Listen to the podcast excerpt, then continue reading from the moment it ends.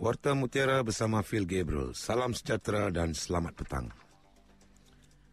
Seorang pelajar tingkatan satu ditahan polis selepas didakwa mencabul 14 pelajar orang kurang upaya OKU di sebuah sekolah menengah semalam.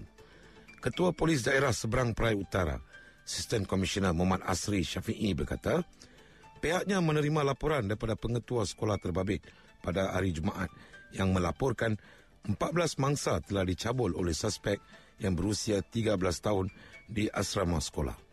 Menurutnya, kesemua mangsa berusia antara 13 dan 14 tahun yang ma- mengalami masalah pembelajaran, penglihatan, pendengaran dan autisma.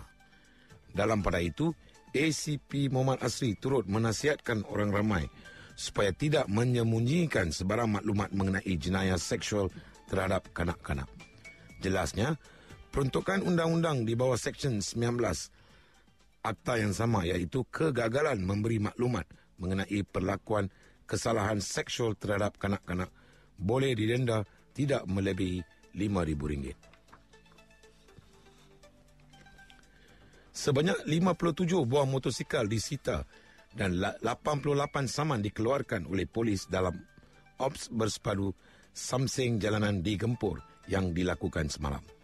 Ketua Polis Daerah Barat Daya, Superintendent Kamarul Rizal Jenal berkata, operasi yang melibatkan pasukan dari bahagian siasatan dan penguatkuasaan trafik ibu pejabat polis kontijen Pulau Pinang dan daerah Barat Daya itu bermula jam 11.30 malam. Menurutnya, kumpulan penunggang motosikal itu termasuk dalam perangkap polis apabila hasil risikan dan strategi pasukan operasi berjaya mengepung dengan menutup laluan di kawasan Jalan Sultan Azlan Shah dan Pesiaran Masuri yang menjadi tumpuan mereka pada malam minggu.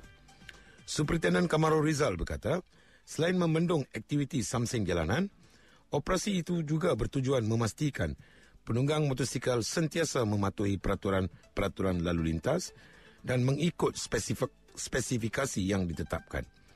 Katanya, operasi seperti itu akan diadakan dari masa ke masa bagi mencegah aktiviti samsing jalanan yang sering mengganggu ketenteraman awam dan keselamatan pengguna jalan raya yang lain.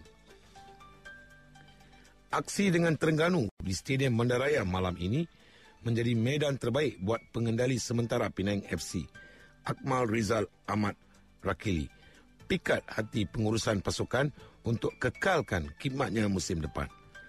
Selepas mencetuskan sensasi ketika raih kemenangan 3-2 ke atas Sri Pahang pada debutnya selaku pengadil pasukan Sabtu lalu, Akmal Rizal percaya pemain sudah cukup masak dengan pendekatan diterapkannya. Sebelum ini, pengurusan pasukan ambil keputusan drastik apabila, apabila merehatkan ketua jurulatih Chong Yi Fat dan penolong ketua jurulatih Manzur Azwira Abdul Wahid dan memilih Akmal Rizal sebagai pengendali sementara pasukan sehingga tamat musim ini. Menyedari aksi kali ini adalah penampilan terakhir Penang FC di gelanggang sendiri pada saingan Liga Super 2023, Akmal Rizal juga menuntut bantuan daripada pemain ke-12 untuk hadir beramai-ramai ke stadium iaitu penyokong. Dari sungai hingga ke segara, Palestin pasti merdeka.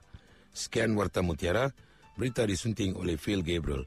Salam perpaduan dan Malaysia Madani.